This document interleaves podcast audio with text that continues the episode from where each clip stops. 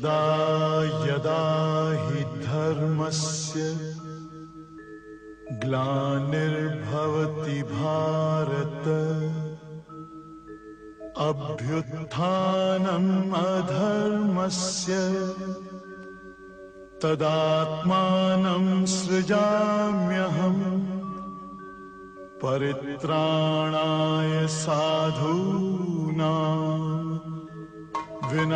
नाशाय च दुष्कृता धर्मसंस्थापनार्थाय। सम्भवामि युगे युगे।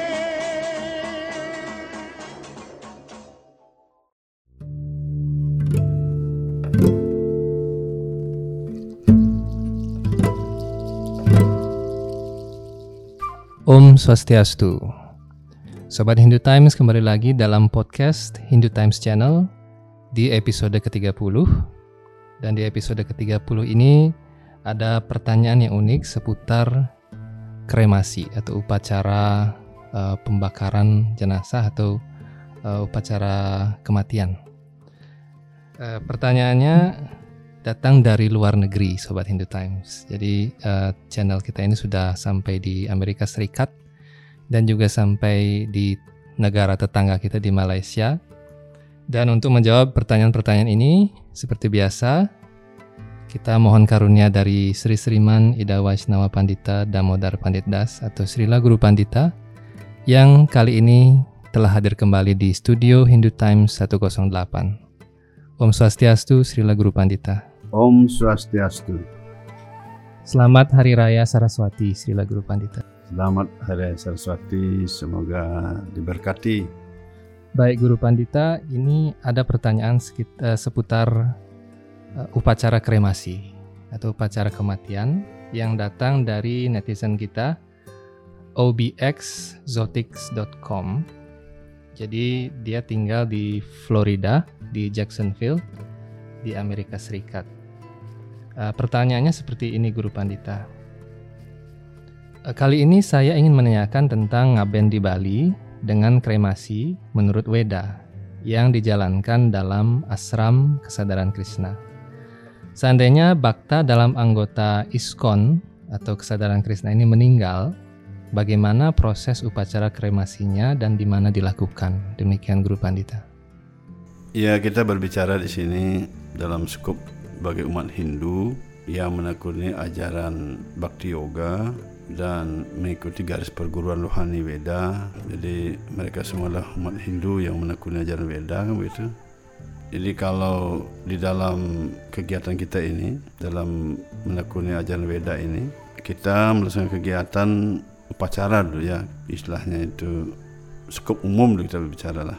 Umum artinya begini, secara umum bahwa umat Hindu yang menekuni ajaran kita Weda, kemudian yang menyembah Tuhan sesuai dengan Ista Dewata yang mereka sembah, artinya di dalam Hindu maksud saya, Ista Dewata kan. Jadi apakah mereka menyembah Dewa Siwa sesuai dengan taksunya pengajaran yang dia tekuni. Kalau di sini kan kita menekuni Bhakti Yoga, Tuhan ya Bhakti Yoga adalah Sri Krishna. Jadi itu kita mengikuti taksunya itu adalah Sri Krishna sendiri. Itu dijelaskan dalam kita. 18 bab 18 saja jelaskan bab 9 ada jelaskan juga. Di berbagai belahan kitab suci Bhaurita akan dikatakan. Nah sekarang katakanlah kita penyembah Sri Krishna ya. Khusus kita bicara seperti itu dulu, menyembah Sri Krishna yang mengikuti ajaran dengan baik dengan ya dengan bagus dengan strict ya artinya dengan taat begitu di bawah bimbingan seorang guru kerohanian yang ada dalam garis perguruan yang dimaksud. Nah di sini kalau masalah meninggal bagi mereka yang mengikuti tadi ajaran ini yang masalah meninggal bagaimana prosesi upacaranya itu sebenarnya tidak ada masalah tidak ada soal. Ketika kita memang tekun mempelajari ajaran agama Hindu ini apa pun mereka Hindu yang dia tekuni kan begitu tapi dalam hal ini kita satu dulu bicarakan tentang menekuni ajaran Hindu melalui bakti bakti yoga maksud saya. Ini satu jalan kita sampaikan kan begitu jadi ketika menekuni ajaran itu masalah meninggal tentu diupacarai tidak ada di dalam ajaran Weda atau ajaran Hindu lah secara umum meninggal tanpa diupacarai di mana pun saya lihat umat Hindu di belahan dunia ini apakah tradisi ataupun yang sudah dianggap modern akan begitulah. Ada yang di pedalaman di mana semua diupacarai apalagi kita di Bali kan begitu. Sangatlah jelas uh, masalah upacara itu kan. Demikian juga peradab beda yang apalagi di India kan begitu setiap upacara kematian itu pasti dilaksanakan. Upacara yang mana saja dilaksanakan itu tidak ada masalah. Nah sekarang intisarinya ketika kita akan mengupacarai itu sekarang kan masalah kerama yang ambil. Apakah keramanya adat atau keramanya suka istilahnya kan? Suka duka begitu. Nah kalau kita di pasraman itu kan juga ada suka duka yang membantu sifatnya. Sekira sekiranya ada sesuatu yang tidak dilaksanakan yang ada di tempat lain. Anggaplah mereka tinggal di daerah ataupun di adat di mana pun. Kalau misalnya dari atau karena permintaan keras dari keluarga untuk menggunakan suka dukanya ya suka duka bisa juga melaksanakan upacara itu.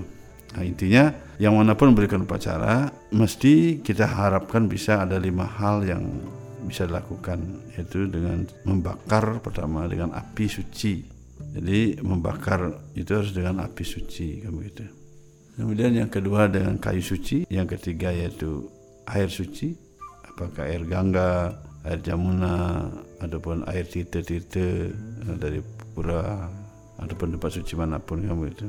Kemudian orang suci, ya pasti ada orang sucinya para pendeta yang memimpin upacara atau mumput istilah di Bali itu kan. Apakah dengan tradisi seperti di Bali juga Hindu di Bali kan ada orang sucinya para pendeta kan. Yang yang terakhir adalah nama suci Tuhan. Nama suci Tuhan artinya kan mantra-mantra yang diucapkan mantra-mantra Weda yang memuji Tuhan pada saat itu. Kan lima itu kan. Nah jadi upacara mana pun dilaksanakan kelima ini sepatutnya bisa dihadirkan. Ini kalau kita menggunakan upacara maksud saya. Nah, kalau misalnya tidak diupacarai, siapa tahu bagaimana meninggal itu ada yang upacarai karena satu hal misalnya apa itu kan banyak hal seperti terjadi kan tidak diketahui. Namun sampai saat ini semua sudah diupacarai kan. Semua umat Hindu lah diupacarai begitu kan. Nah khususnya yang normal ini begitu, yang meninggal secara normal dibacarai lah. Itu dasarnya. Karena itu kalau di duka kita bakar seperti dengan api suci kan kayu suci kan udah pasti itu. Walaupun pakai kompor kan tetap juga ada harus ada kayunya berapa potong kayu kan itu. Air suci kan udah biasa itu pasti. Di Hindu udah umum. Hmm, kemudian orang suci itu kan biasa. Kemudian nama suci Tuhan dari mantra-mantra doa-doa pujian yang dilantumkan oleh orang-orang suci tadi itu. Yang memimpin upacara maupun yang hadir ikut berdoa dan upacara itu juga kita memakai kalau di Bali kita khususnya selain juga upacara seperti itu juga ada banten yang dibuat ya, dengan aturan yang sesuai yang pakemnya yang sudah memang sesuai untuk orang meninggal. Walaupun dengan cara yang paling anggaplah yang paling sederhana kita ambil. Tapi persyaratannya kan sudah memenuhi syarat yang dimaksud begitu. Jadi kita tidak mengada-ada juga kan. Jadi kita tetap membuat banten sehingga kadang-kadang walaupun meninggal hari itu hari itu diupacarai kita sudah siapkan bantennya begitu. Kadang-kadang sampai di luar daerah pun kita lakukan begitu. Artinya di luar pulau Bali lah begitu luar provinsi. Sekarang kan sudah cepat bisa kan naik pesawat atau naik atas pada siang inilah maksudnya memadai. Jadi kadang-kadang banten juga dari Bali kita bawakan kadang-kadang kan. Kalau tidak bisa dibuat setempat. Nah tentu banten sudah memenuhi syarat maupun dengan paling yang paling sederhana kan begitu cara seperti itu dilakukan jadi suka duka yang ambil penuhnya tanggung jawab suka duka bahkan biaya pun dibantu oleh suka duka kan begitu itu tujuannya untuk meringankan beban umat Hindu kan begitu karena orang sudah melita kan begitu anggaplah dalam keadaan duka. Nah, jika diambil oleh adat misalnya ngaben begitu kan. Nah, kita bicara dulu tadi setelah upacara tadi selesai semua itu, kemudian kan biasa di, dibawa ke laut itu sesuai dengan tradisi Weda itu sudah dibawa ke laut abunya. Nah, setelah dibawa ke laut, nah, itu baru uh, dengan upacara juga di laut begitu ada bantennya ada semua segala macam begitu. Jadi masalah tadi kalau kita sudah tingkat kesucian kita sudah tinggi, walaupun kita diupacara seperti itu itu kan namanya formalitas pacara kalau rohnya memang sudah tingkat tinggi ya langsung menuju ke alam yang lebih tinggi planet lebih tinggi ada bahkan dunia rohani itu kan tidak masalah tapi Tapi upacara kan tetap dilaksanakan karena kita bukan binatang, kita manusia kan ada, ada beragama kita punya upacara. Nah lalu bagaimana kalau dengan upacara tradisi kita laksanakan seperti umat Hindu kita bersama di Bali? Nah kita kan sama-sama orang Bali, orang Hindu yang sama kan. Kita juga tidak meninggalkan tradisi kita di walaupun kita menekuni ajaran Bhakti Yoga itu kan sifatnya kegiatan pelatihan Bhakti Yoga yang dilaksanakan di tempat suci kan begitu di asram begitu. Nah ketika orang meninggal kan permasalahan berbeda lagi itu kegiatannya sudah harus dilaksanakan keluar kita bakar biasanya di nah maksud saya tadi yang ditanyakan tadi yang masa tadi kegiatan kita itu masa pembakarannya tadi itu nah, bisa dikremasi di tempat kremasi atau di uh, desa adat di mana diberikan kan itu tempat kan itu waktu ini kita di luar daerah gitu di anu uh, apa namanya itu ada desa yang berikan tempat tanah untuk tempat itu khusus tempat untuk kita diberikan sebidang tanah untuk tempat pembakaran kan begitu. Ada juga yang diberikan oleh desa adat juga untuk menggunakan karena warganya kan begitu. Di Bali kan juga begitu. Kalau kita sudah memenuhi syarat di desa, kita tetap bayar iuran, kita tetap mengikuti aturan sana kan walaupun ikut ajaran mana semua kan tidak masalah. Jadi tidak dipermasalahkan. Kita kan mesti begitulah. Di Bali begitu. Jadi kita di khususnya di kelompok kita ini mana kita mengikuti Brahma Sampradaya dan kita di sekolah Indonesia ini ya kita begitu memang di kita sudah dari tahun 2005 itu kita sudah mulai membuat ketetapan seperti itu bahwa siapa pun yang bersama-sama ikut di sini ya pelatihan bhakti yoga dilakukan di asram kegiatannya sepenuhnya di asram dilaksanakan sesuai dengan petunjuk juga dari Departemen Agama dan Persada untuk menjaga kerukunan bersama dilaksanakan di asram jadi bersama kita juga tetap harus uh, memegang prinsip-prinsip kita sebagai umat Hindu di Bali yaitu ikut me, beradat, ikut ke pura, mendadi apa pun lah. Ya, kegiatan di pura, di di desa segala macam tetap tidak pernah ditinggalkan. Masalah pelatihan berarti yoga itu di asram.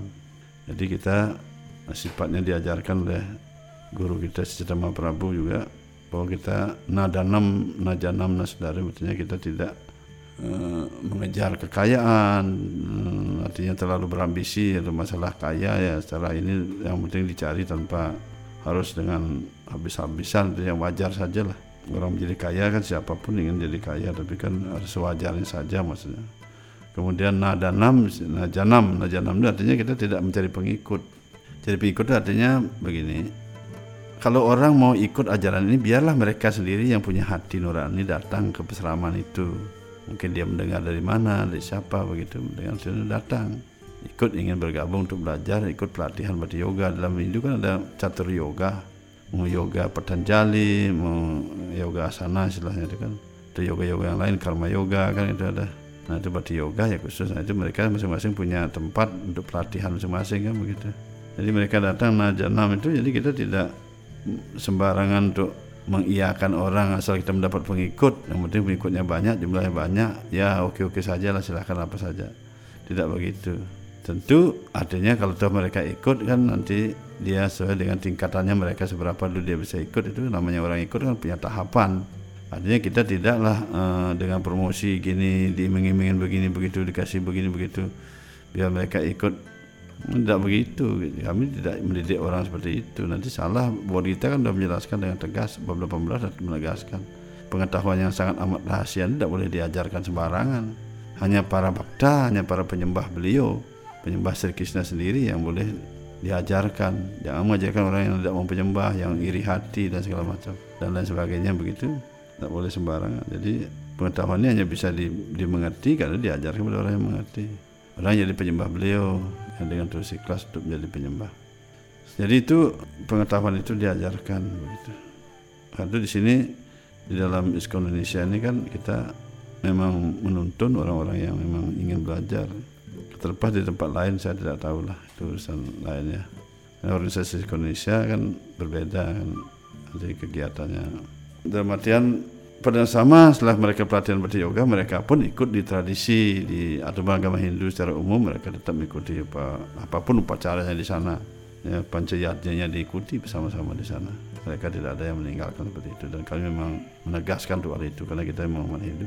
Kita belajar berarti yoga ini kan belajar Hindu memperdalam Hindu dalam tujuan rangka untuk ada harapan eh, meningkatkan selada kita untuk mencapai tujuan tertinggi nanti kan mudah-mudahan gitu. Kita berusaha masalah berhasil tidak ini bukan bukan urusan kita tapi kan kalau kita berusaha kan sama seperti mencari uang masalah kita dapat uang tidak kan tidak masalah tapi kita kan bekerja berusaha begitu ini kan juga dilakukan nah itu pelatihannya di asram. Nah, ketika ada upacara kematian tadi juga kita bantu penanganannya tadi. Jika ada menangani ya sudah, ada menangani tinggal eh, diharapkan bisa kelima hal tadi itu. Jadi eh, silahkan masalah pakai daging misalnya orang bagaimana dengan pakai daging abennya itu kan tidak ada masalah itu kan urusan di sana.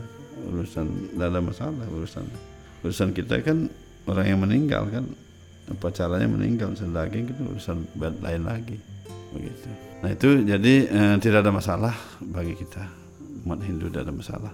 Karena memang ini tujuannya untuk mempertegas bagi umat Hindu untuk siapa pun yang mau ikut di dalamnya itu kan kita istilahnya tidak sembarangan begitu kita menerima dalam artian atau kita sengaja lah promosikan untuk biar ikut rame-rame kan begitu tidak begitu. Bodhita sendiri di mana Weda kita tekuni eh, khususnya kita melalui Bodhita kan sana sudah ditegaskan. Karena itu Sri Krishna adalah Tuhan jadi taksunya begitu beliau itu yang melakukan bhakti yoga Tuhan bagi orang yang melakukan bhakti yoga. Itulah taksunya Sri Krishna jadi kalau kita harus paham kan kalau di Bali kan banyak taksu, taksu untuk apa misalnya begitu kan. Orang jualan punya taksu kan sebagainya. Mereka juga uh, menekuni ajaran Bhakti Yoga punya taksu kan itu.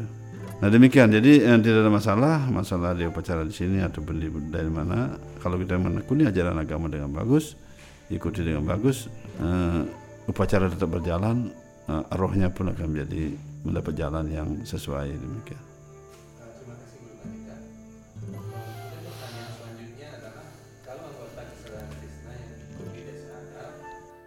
Dan ketika pengabenan itu dia menyembelih hewan, apakah itu dibenarkan? Itu kapasitasnya kita tidak membicarakan hal itu. Dalam artian uh, kalau kita upacara ngaben yang ngaben. Masalah adat itu menyembelih binatang atau hewan eh, itu memang tadi seperti itu. Ya kalau kita teliti dari segi Weda ajaran Weda kan kan ada di Weda itu ada upacara hmm, iadnya ataupun sacrifice istilah korban suci yang memang ada dijelaskan dalam Weda tentang pembunuhan binatang kan? Memang tujuannya untuk korban suci. Di Weda ada menjelaskan. Memang kita uh, secara khusus juga di dalam mengikuti ajaran Weda ini di dalam mengikuti Bhakti Yoga ini luar biasa perguruan Brahma Sampradaya ya khususnya kita yang di ISKCON Indonesia ya, jadi ISKCON Indonesia ini ya, bukan yang lain ya itu kita memang memilih ada juga Weda menjelaskan tentang upacara yang ahimsa yang tidak menggunakan daging kan. Begitu ya dengan alasan-alasan tertentu lah begitu artinya seperti alasannya kita belum mampu untuk oh, untuk hal itu jadi kita ambil yang sederhana sama seperti kita membeli sesuatu lah oh, kemampuan saya membeli benda ini sekian jadi saya ini kan ada kelas 1 kelas 2 kelas 3 kan begitu. Nah, anggaplah kita ambil yang kelas 3 lah yang kemampuan paling sederhana tidak bisa kita lakukan. Dan tidak mampu karena itu kita tidak membunuh begitu. Nah, sekarang bagaimana yang dengan kita juga ikut di adat itu upacara ngabir dan membunuh binatang? apakah itu ayam, babi apa segala macam? Memang itu tujuannya juga untuk terkait dalam pencariannya itu ya itu kan sana sudah ada otoritasnya. Yang berani bertanggung jawab hal itu begitu ada penanggung jawab itu istilahnya. Nanti jadi setiap upacara itu kan ada penanggung jawab di sana ada otoritasnya. Siapa pun mereka itu kan urusan di sana. Jadi kalau itu sudah dilaksanakan dan memang ada yang bertanggung jawab kan kita pun ikut di sana untuk upacara dengan tadi diharapkan bisa mengisi kelima hal itu. Kan tidak ada masalah. Masalah orang ngaben untuk bunuh binatang semua itu kan memang tujuannya untuk korban tujuannya bukan untuk berpoya-poya makan enak-enak. Kalau kalau kalau makanan apa pun tujuannya kalau berpoya-poya ya walaupun tidak daging kan gitu kan namanya berpoya-poya. Artinya artinya maksud saya mereka untuk kepuasan indria saja maksud saya begitu. Lain lagi masalahnya. Tapi kalau memang tujuannya untuk terkait dengan yadnya yang dikorbankan untuk upacara yadnya kan di di Weda itu kan ada dijelaskan juga aturan peraturan bagaimana apa mempersembahkan binatang menuju semerti dan sebagainya sudah menjelaskan kalau kita beda kan catur Weda kan sudah jelaskan bagaimana itu Jadi ada ada segala sesuatu kan ada yang bertanggung jawab kan siapa bertanggung jawab untuk hal itu kan nanti yang bertanggung jawab lah yang yang istilahnya berani bertanggung jawab lah yang akan mempertanggungjawabkan semua itu yang lain kan tinggal mengikuti saja. Jadi dalam masalah perikatan tadi awal tadi kita tidak ada masalah kalau pacarai dengan tradisi di Bali juga tidak ada masalah. Hindu sama-sama Hindu kan begitu. Memang komitmen kita begitu dari dulu dan kita kan sudah mengapa saya berani menyampaikan hal itu? Kan di Leweda memang dibenarkan juga ada penyembelihan binatang itu kan? Ada mesti dijelaskan begitu. Dalam bor kita pun ada dijelaskan kan? Pada Purana dijelaskan tentang penyembelihan binatang itu kan? Tapi ada juga korban suci riyadnya yang ahimsa yang tidak ada penyembelihannya. Nah, begitu. Jadi eh, Bali mengapa melakukan seperti itu? Karena dasar Weda juga ada dan melakukan seperti itu pasti sudah dipertimbangkan dengan matang kan ada pertanggung jawab seperti itu jadi kita tidak ada masalah lah kalau misalnya misalnya tradisi yang mengambil ya silahkan pacara itu berlangsung. Pengabenan apa semua itu kan memang maksudnya adalah untuk anti ST kan. Itu juga kalau tidak di sana ya di sini kita melakukan. Nah, kadang-kadang walaupun ada pengabenan pengabenan itu kita kan ikut juga bersama-sama. Ya kita doakan bersama juga begitu. Semoga yang meninggal dapat jalan yang baik. Nah sekiranya kita akan itulah kita perlu di dalam hidup sekarang hidupnya diisi dengan tujuan kehidupan musartam jagat itu dan kewajiban kita untuk mencapai moksa begitu nah itu, itu kewajiban kita laksanakan sebagai umat Hindu beragama dengan tekun dengan baik dan mengikuti jalan baik dengan baik. Kalau sana kalau ingin lagi masuk ke dalam garis perguruan berarti lebih masuk lagi kamu itu jadi dibina dibimbing misalnya pelatihan berarti yoganya oleh guru Quranian dalam garis perguruan itu. Ada banyak garis perguruan beda khususnya catur sampradaya begitu ya kalau saya menekuni ya Brahma Sampradayanya begitu. Brahma Sampradaya. Ya itu silahkan aja masuk sana. Yang pasti kita lakukan semua tetap seperti koridor yang tadi itu. Hmm, demikian. Kemudian uh, pertanyaan yang terakhir dari netizen ini adalah saya bekerja sebagai juru masak di resto memasak daging yang sudah dikirim jadi dalam keadaan terpotong. Jadi bukan saya yang membunuh dan tidak memakannya. Apakah saya kena dosa dan karmanya karena memasak daging? Jadi anggaplah daging itu sudah berupa bangkai demikian guru.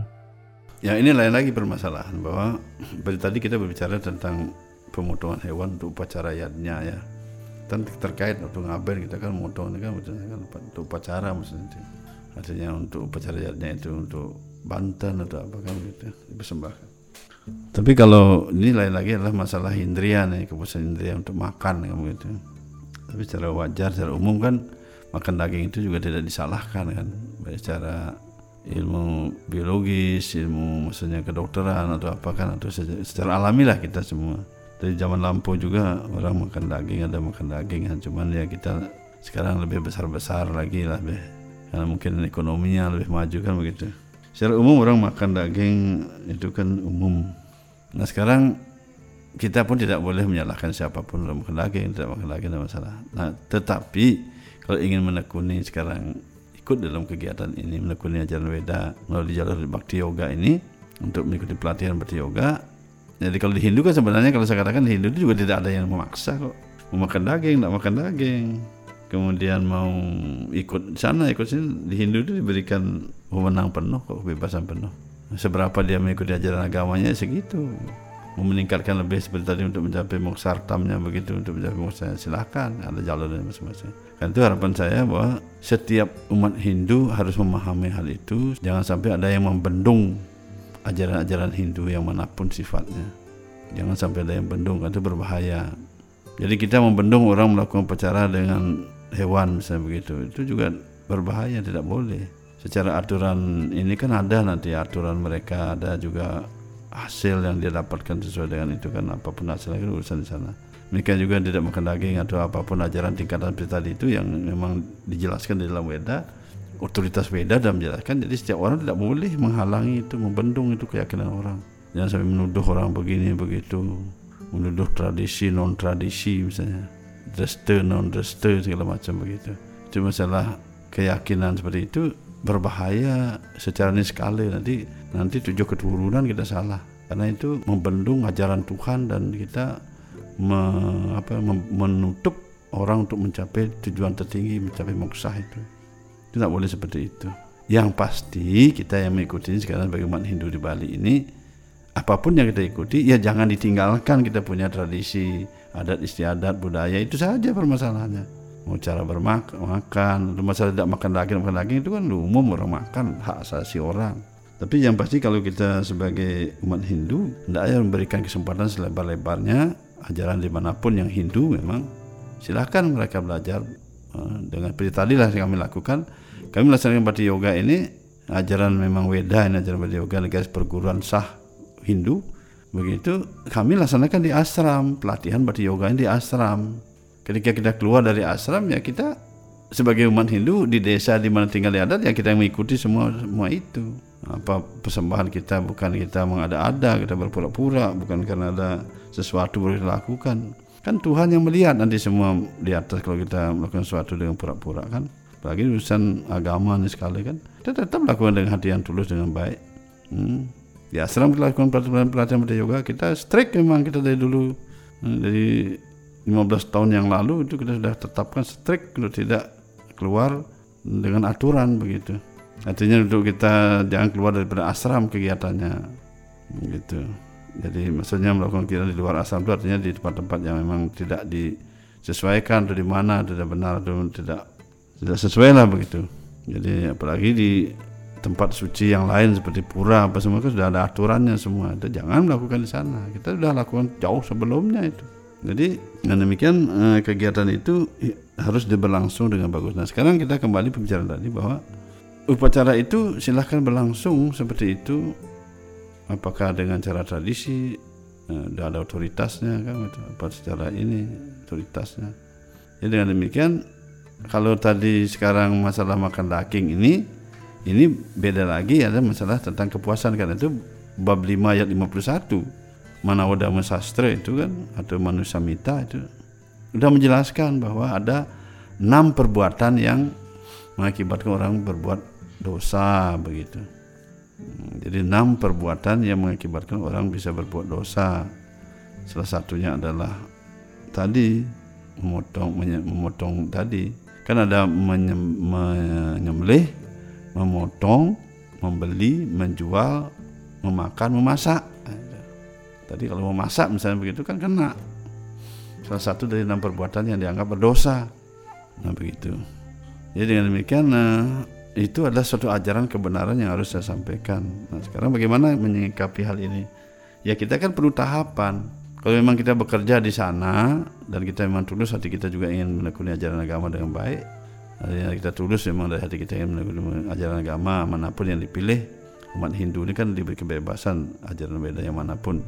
Yang pasti saya akan sebawahi lagi bahwa ketika kita menekuni ajaran mana pun, eh, kita tetap juga tidak meninggalkan apa yang menjadi uh, budaya tradisi kita yang dilaksanakan. Ini bukan kalau masalah tekanan dari mana-mana ini memang sudah hati nurani kita sebagai umat Hindu di Bali ini kan kita dari dulu udah terima dari luhur kita semua kita laksanakan tetap begitu. Kita didik begitu di sini kok. Kita tidak karena tekanan dari mana-mana bukan baru kemarin ini. Sudah lakukan mana misalnya seperti kegiatan di pura di mana itu biasa. Nah masalah makan tadi itu itu kan hak setiap orang.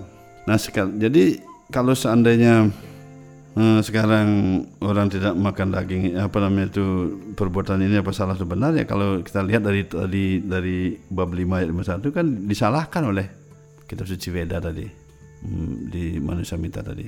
Nah, cuman jalan keluarnya gimana? Nah, usah kita keluar salah mikir begitu. Kita harus tenang dan santai saja dan lakukan saja kegiatan itu tetap dalam keseharian kita uh, sambil kita berdoa mohon kepada Yang Maha Kuasa. Ya, kalau kita meyakini Sri Krishna beliau katakan aku adalah mati setiap orang. Sarasa menjadi saling Wisnu kan begitu buat kita bab 15 15 ya Sri Krishna mengatakan aku adalah mati setiap orang sebagai paramatma. Saya akan berdoa. Kalau mereka menyembah Siwa silahkan mereka sembah sebagai Tuhan penguasa alam semesta. Juga begitu paramatma dalam hati kan terkait semua. Nah, dalam hari ini juga Sri Krishna juga begitu kan begitu. Jadi silahkan dengan menyembah Tuhan Sri Krishna berdoalah pada beliau. Terus mohon karunia kalau memang ini artinya Tuhan tidak kendaki saya untuk mendekati anda tolong dibantu terus tuntun supaya saatnya tiba saya bisa mengikuti jalur sesuai dengan yang diharapkan sehingga saya bisa meningkatkan ajaran ini terus lebih dalam menuju anda kan begitu. Jadi itu kan itu cara demikian. Jadi sambil mengucapkan si Tuhan terus dengan japa mungkin terus berdoa mohon. Nah, sambil kita bertanya juga pada orang-orang yang eh, dapat dipercaya kan begitu. Nah demikian jadi memang disalahkan di sana menurut itu. Nah, karena itu kita jangan resah dulu kan gitu. Tapi ya dengan keyakinan penuh satu saat saya pasti bisa meninggalkan pekerjaan itu, mendapat pekerjaan yang lain yang sesuai bisa mendukung. Sekarang kalau ditinggalkan sedemikian rupa ya, ya kalau kita memang punya kemampuan untuk hal itu, ya terserah masing-masing bagaimana. Tapi jangan sampai karena meninggalkan itu kemudian kita lebih parah lagi kemudian akhirnya kita salah Tuhan disalahkan terus. Tapi kalau kita memang betul-betul yakin rasanya silahkan. Kalau belum ya ikuti dulu sementara sambil berjalan tahap demi tahap. Andaikan, andaikan kita minum ya sedikit-sedikit lah minum gitu kan. Nah itu saya sampaikan. Jadi dengan demikian nah, dapat berjalan dengan baik. Kemudian ada pertanyaan lagi Guru Pandita terkait dengan upacara kematian juga. Jadi apakah benar bahwa kitab suci Weda tidak memperbolehkan melakukan upacara kematian pada hari Ekadasi? Oh ya, itu dijelaskan dalam Padma Purana bab 4 ya. Setelah Ekadasi itu bahwa di sana dikatakan bahwa ada istilahnya Papa Purusa itu penguasa orang-orang berdosa. Jadi pada saat itu karena Tuhan Maha Pengasih dan Maha Penyayang, bahkan orang-orang di neraka pun diberikan apa misalnya dikasihi, diberi kesempatan, diberikan pengampunan lah begitu. Karena itu setiap 11 hari setelah purnama, 11 hari setelah bulan mati tilam itu, mereka dilepaskan selama 24 jam untuk bebas dari penderitaan neraka itu masuk ke biji-bijian.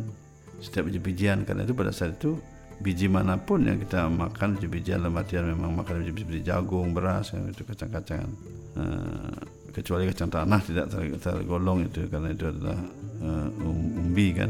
Begitu itu dikatakan masuk biji-bijian itu kalau kita makan biji-bijian pada saat itu ya kita akan uh, mengalami reaksi tadi roh-roh yang yang dimasuk tadi yang tidak akan masuk ke dalam biji-bijian itu karena itu biasanya kita di dalam garis perguruan ini kan dalam sampradaya ini di mana kita melakukan bhakti yoga tadi kalau kita ingin terus meningkat kekuatan kita spiritual kita ya hindarilah seperti itu.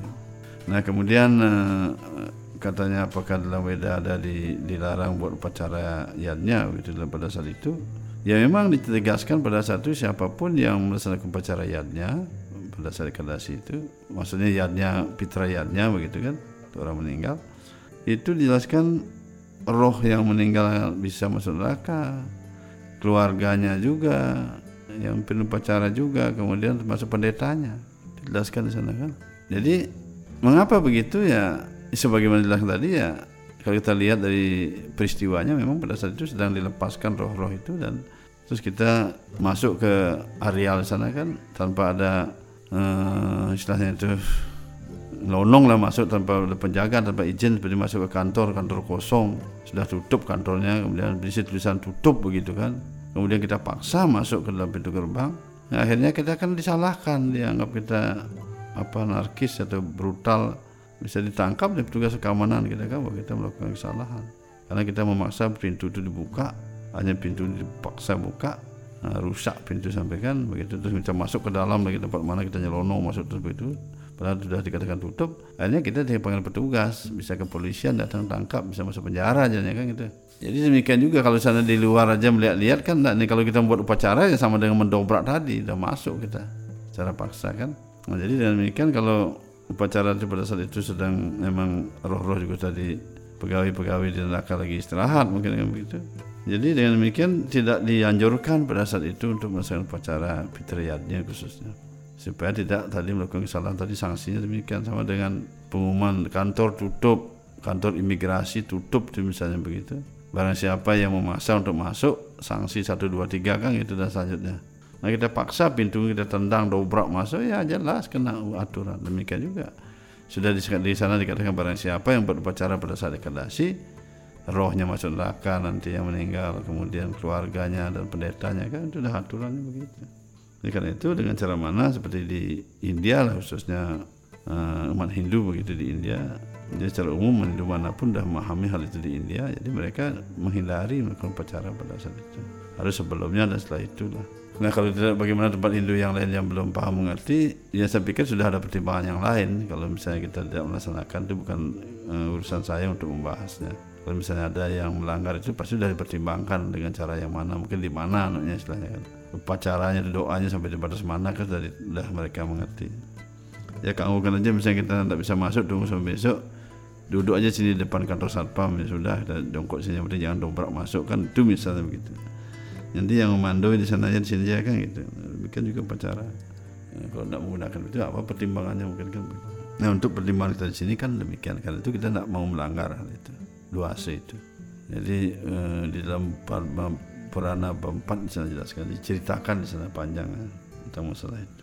Ya, karena itu hindarilah kalau misalnya besok ada yang meninggal lihat 11 hari purnama dilempas kena itu ya usahakan setelah itu dua nya itu sebelum itu itu fatal dikatakan nanti kalau kita andaikan berjalan jembatannya putus airnya lagi apa itu jadi air bandang begitu putus jembatan kan kita fatal bisa kita nyebrang nyebrang hanyut gitu.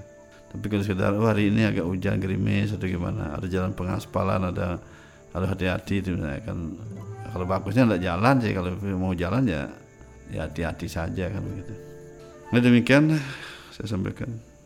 Baik, terima kasih segala guru panita atas karunia jawaban dari pertanyaan-pertanyaan dari para netizen.